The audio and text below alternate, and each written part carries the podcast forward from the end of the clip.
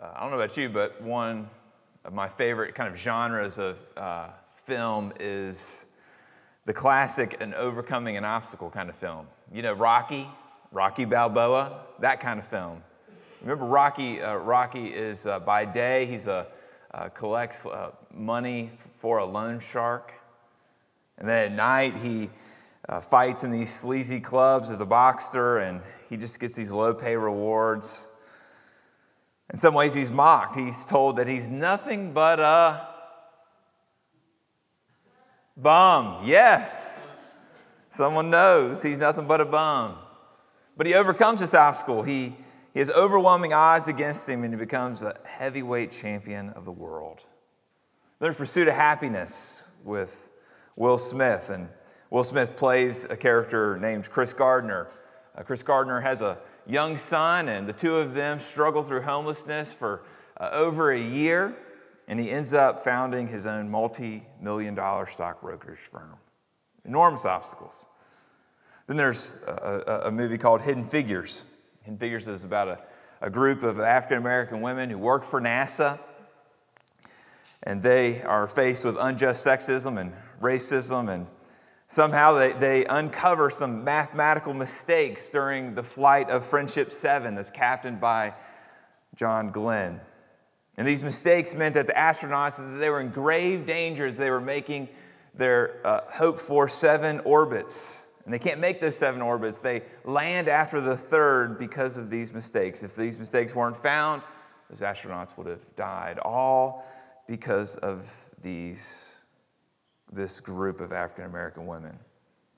In each of these movies, it's, it's heartwarming. It, they're, they're worth watching, but the obstacles that exist there, they're not erected by the people who overcame them.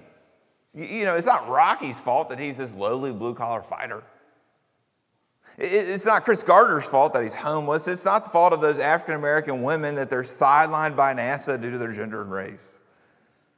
So you have each one of these films. They're, they highlight patience and endurance and determination of the main characters, and that's what helps them overcome hardship.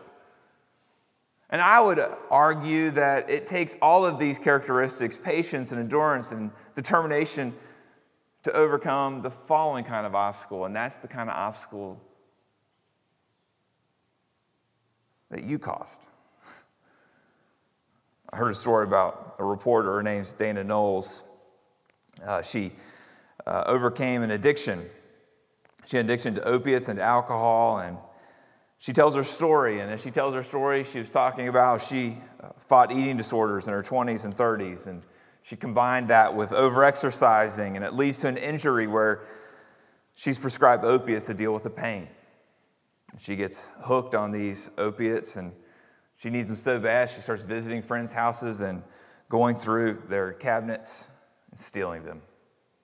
It got so bad that her husband confronted her and he said, you, you need to get clean. You got to go to a treatment center for 90 days, and if you don't get clean, you're not going to see me or your three kids ever again. This really woke her up, and she gets clean, and she talks about the moment as she's telling her story that it wasn't when her husband confronted her that was her low point. The low point happened when she got a letter when she was in treatment. She gets a letter from her eight year old daughter, and eight year old daughter writes very few words but draws a picture. And the picture she drew was her mother is laying on the couch asleep. And then there's her, the eight year old, taking care of her two toddler twin siblings.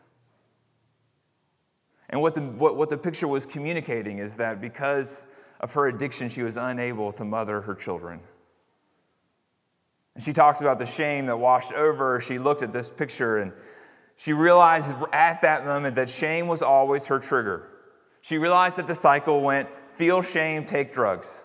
Feel shame, more shame, take more drugs. And she said that, at least for her, that her addiction was all about dealing with shame. It was all about using a substance, it's all about using an activity to silence the voice of shame. And the moment that she sees this drawing, the moment she felt that shame, she started to deal with it.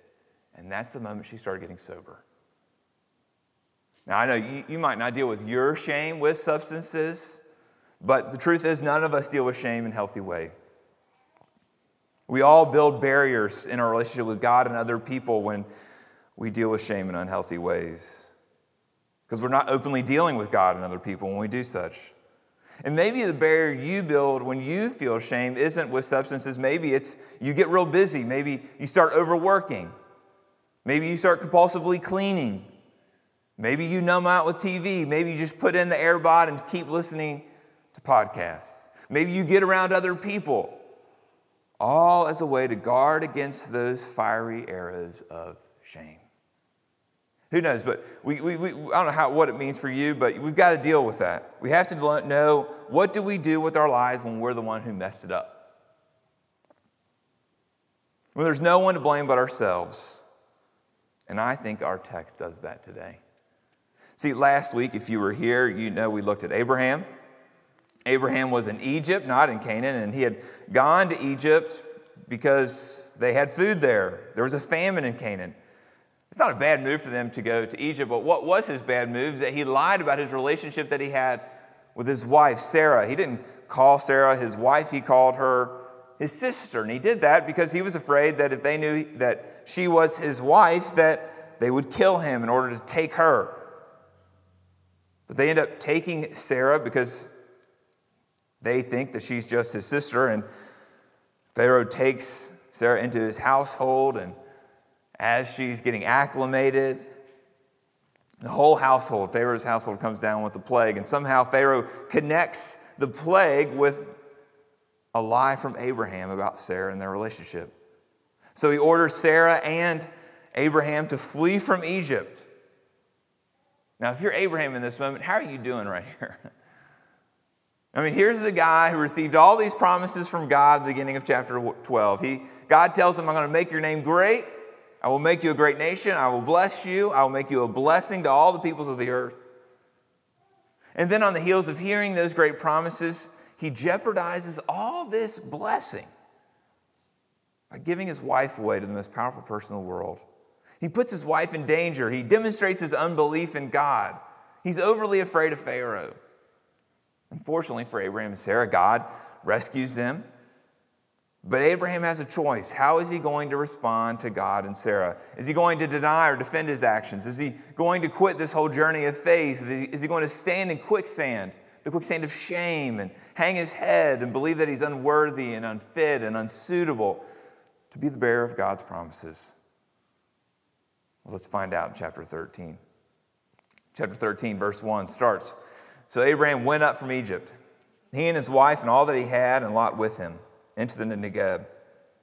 Now, Abram was very rich in livestock and silver and in gold. And then he journeyed on from the Negeb as far as Bethel to the place where his tent had been at the beginning, between Bethel and Ai, to the place where he had made an altar at the first. And there Abram called upon the name of the Lord. And Lot, who went with Abram, also had flocks and herds and tents so that the land could not support both of them dwelling together, for their possessions were so great that they could not dwell together. And there was strife between the herdsmen of Abram's livestock and the herdsmen of Lot's livestock. At the time, the Canaanites and the Perizzites were dwelling in the land. Then Abram said to Lot, Let there be no strife between you and me, and between your herdsmen and my herdsmen, for we are kinsmen. Is not the whole land before you? Separate yourself from me. If you take the left hand, then I will go to the right. If you take the right hand, then I will go to the left. And Lot lifted up his eyes and he saw the Jordan Valley, that it was well watered everywhere, like the garden of the Lord, like the land of Egypt in the direction of Zoar. This was before the Lord destroyed Sodom and Gomorrah. So Lot chose for himself all the Jordan Valley, and Lot journeyed east. Thus they separated from each other. Abram settled in the land of Canaan, while Lot settled among the cities of the valley and moved his tent as far as Sodom. Now the men of Sodom were wicked, great sinners against the Lord. The Lord said to Abram, after Lot had separated from him, Lift up your eyes and look from the place where you are northward and southward and eastward and westward, for all the land that you see I will give to you and to your offspring forever. I will make your offspring as the dust of the earth, so that if one can count the dust of the earth, your offspring also can be counted. Arise, walk through the length and the breadth of the land, for I will give it to you. So Abram moved his tent and came and settled by the oaks of Mamre, which are at Hebron, and there he built an altar to the Lord. The word of the Lord. Do you see the first thing Abraham did once he leaves Egypt? He goes to the place that he last worshiped.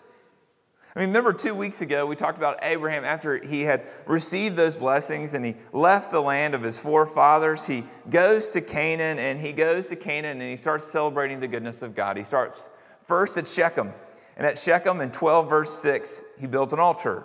Then he goes a little further south to Bethel and he builds an altar there. And then the text ends the, in verse 9 of chapter 12 that now Abraham is at Negeb. And then you look at 13:1, what I just read, and you see that once he flees Egypt, where does he go first? He goes to Negeb. That's the last place he was before he went to Egypt. And do you see where he went right after he went to the Negeb in, in chapter 13? You see it in verse 3. He went to Bethel. Well, that was the place he was before he was at Negeb. And you see what he does there at Bethel. He does what you're supposed to do at altars you call upon the name of the Lord. So, do you see what Abraham did? As soon as he gets kicked out of Egypt, he repents. You don't see it in his words, you see it in his actions. He retraces his steps back to the Negev, then to Bethel. He's starting over. He wants to recover his experience with God, the one that he had lost when he had gone to Egypt. And that might be what you need to do today. What you need to do is that you need to retrace your steps and you need to repent. Maybe it means you go back physically to the place where your relationship with God all started. Maybe it means you go back to a building on campus. Maybe it means you go back to a, a, a, you go to, to the place, a ratty hotel room on a beach after a bender on spring break where you found God. Maybe you go back to the church of your childhood. It doesn't really matter. What matters is that you face your shame head on. That's what Abraham had to do. You've got to feel it. You got to take it to the Lord. You got to confess your sins. You can't go to some substance. You can't go to some distracting habit. You got to let the shame come and you got to wait for Jesus to say words like he did to Abraham. You need to hear Jesus say words like, There is now no condemnation for those who are in Christ Jesus. See, I think what happened when Abraham got back to Bethel, here's what happened. He gets back to Bethel and he hears the promises again. He hears, I will bless you. I will make you a great nation. I will make you a blessing and I'll make your name great. All of these things come flooding back to Abraham. So, will you go back to your Bethel? Will you go back to your Bethel for a reset? Will you go back to your Bethel for a do over? See, Abraham did this, and that's where he got reoriented. He got reoriented to God's grace, and that's what allows him to pass the second test. He fails the first one. You know, the famine came and he acted in unbelief. Well, this time the test is quite the opposite of a famine. His test now is one of prosperity. Abraham's now a wealthy man. Remember when he was in Egypt, because he had lied about his relationship with Sarah, the Pharaoh, the richest man in the world, essentially gives a dowry to Abraham. And now Abraham has material possessions. And once he flees from Egypt, those material possessions had increased to the extent that he's given Lot some stewardship over some of them. Mean, Lot is his kind of adopted son. It was his nephew, uh, Abraham's brother Haran. Lot's dad had died, and now Lot has been Abraham's sidekick ever since. And you couldn't measure their wealth in their bank account, it was in livestock. And so that meant that they needed land for the animals to graze upon. And you see that they don't have land, they just have livestock in verse 7. In verse 7, it says that they live in the land of the Canaanites and of the Perizzites. So, with their livestock, they've got to eke out their life on the edges. And these edges, they didn't produce enough food for both of them to stay together, and that's resulted in a conflict. So now the conflict's arisen. Abraham's got three choices. His first choice is that he could have left Canaan. He could find a place that support both him and Lot. If he does this, it preserves his relationship with Lot. It preserves all his wealth. But it jeopardizes his faith because the land that God had given him is here in Canaan. It's his first option to leave. His second is that he could have taken all that land for himself.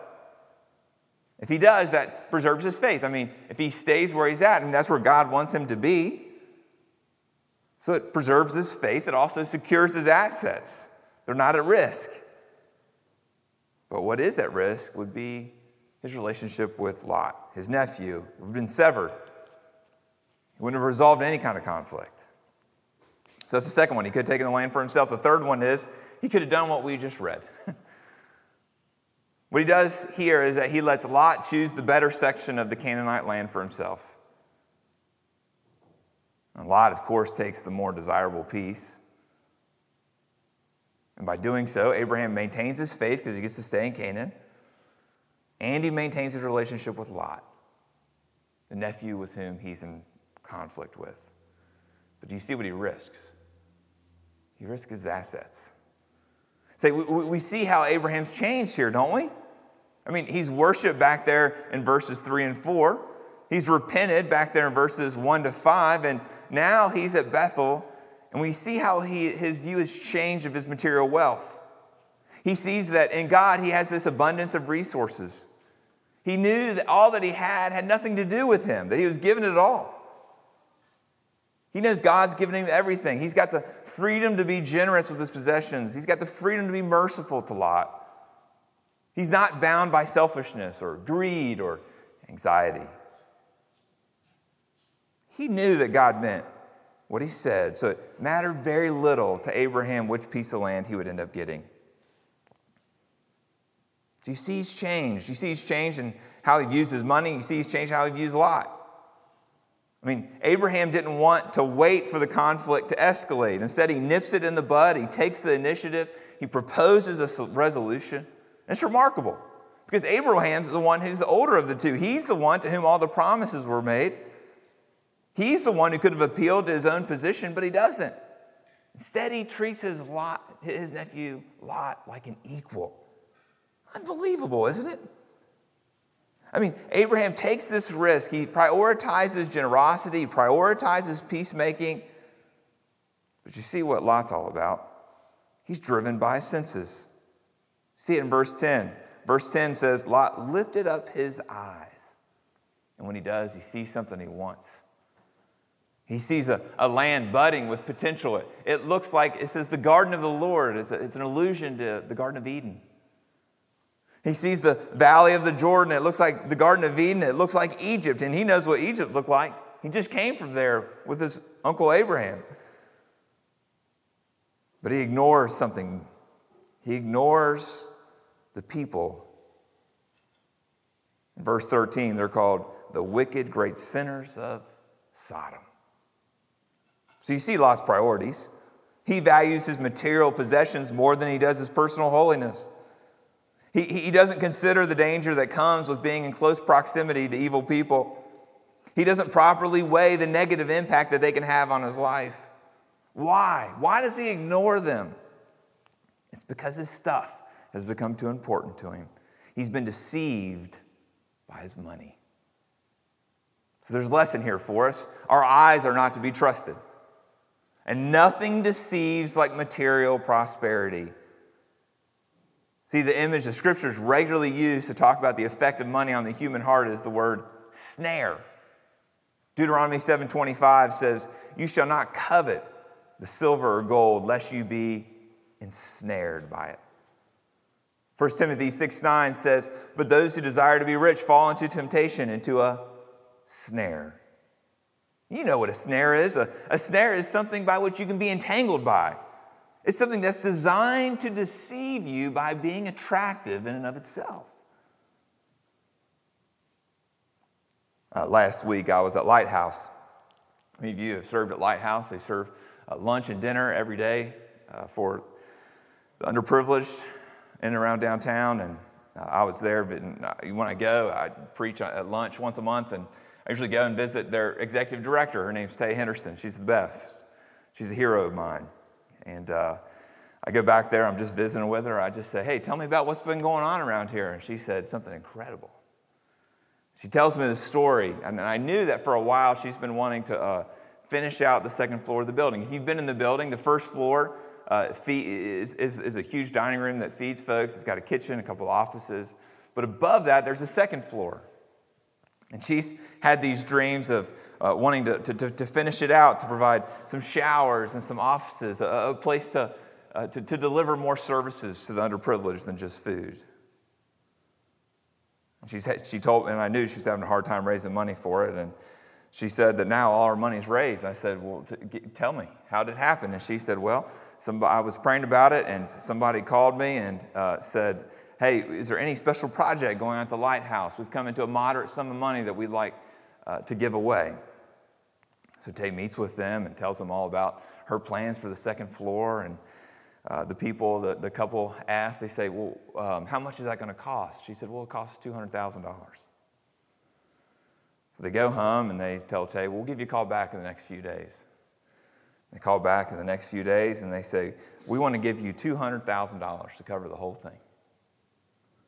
And Tay couldn't believe it. she said that they uh, recently had inherited all of that money, the $200,000. They had a relative who died and left it with them. And their original intent was just to tithe it. They're just going to give $20,000 away. But they realized that they were given the money and that there was a real need, so they took it as God wanting them to give it all away. Now, I'm sure if this couple would have met with some financial advisors and said, How do you think I should uh, use this money? They would have said, You know what? You need to set up a Roth IRA. You need to max contribute for both of you. And you'll be able to do that for about the next 15 years. And then you can maximize your future returns. As a financial advisor, they might say, You know what? You can sack all that away and you can make sure your kids are free from student debt.